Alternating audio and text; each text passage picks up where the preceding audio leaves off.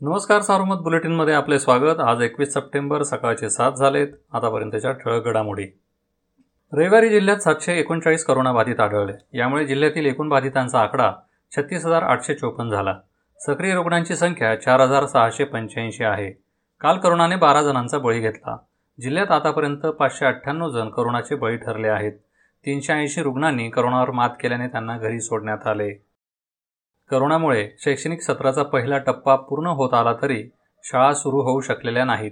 दुसरीकडे ऑनलाईन शिक्षणात अनेक अडथळे आहेत. त्यावर मात करण्याचा प्रयत्न जिल्हा परिषदेच्या प्राथमिक शिक्षण विभागाने सुरू केला आहे. विद्यार्थ्यांपर्यंत स्वाध्याय पुस्तिका पोहोचवल्या जाणार आहेत. त्याद्वारे ऑफलाईन अभ्यासक्रम राबविण्यात येणार आहे. यासाठी ग्रामपंचायतीला मिळणाऱ्या वित्त आयोगाच्या निधीची जोड दिली गेली आहे. एक लाख पंच्याऐंशी हजार विद्यार्थ्यांपर्यंत या स्वाध्याय पुस्तिका पोहोचवल्या जाणार असल्याची माहिती प्राथमिक शिक्षणाधिकारी रमाकांत काटमोरे यांनी दिली. राज्य सहकार निवडणूक प्राधिकरणाकडून गृहनिर्माण सोसायट्या व कृषी उत्पन्न बाजार समित्यांच्या निवडणुकांना पुन्हा एकदा मुदतवाढ मिळण्याची चिन्हे आहेत. करोनाच्या पार्श्वभूमीवर यावर करोनाच्या पार्श्वभूमीवर यापूर्वी दिलेली मुदतवाढ पंधरा सप्टेंबरला संपली.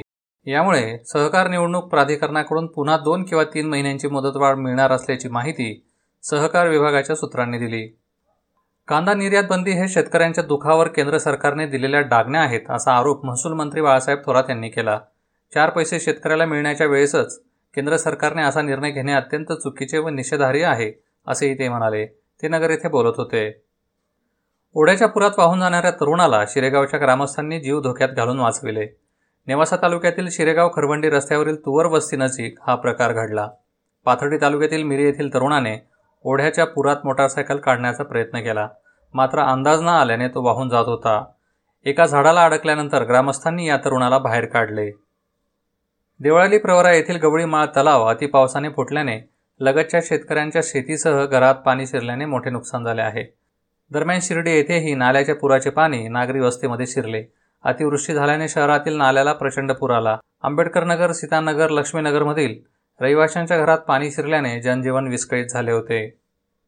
साईबाबा संस्थांच्या सुपर स्पेशालिटी रुग्णालयातील एका डॉक्टरविरोधात बाल लैंगिक अत्याचार कायद्याअंतर्गत गुन्हा दाखल झाला आहे. शिर्डी पोलिसांनी या डॉक्टरला अटक केली आहे. या होत्या ठळक घडामोडी सविस्तर बातम्यांसाठी वाचत राहा दैनिक सारोमत किंवा भेट द्या देशदूत डॉट कॉम या संकेतस्थळाला. नमस्कार.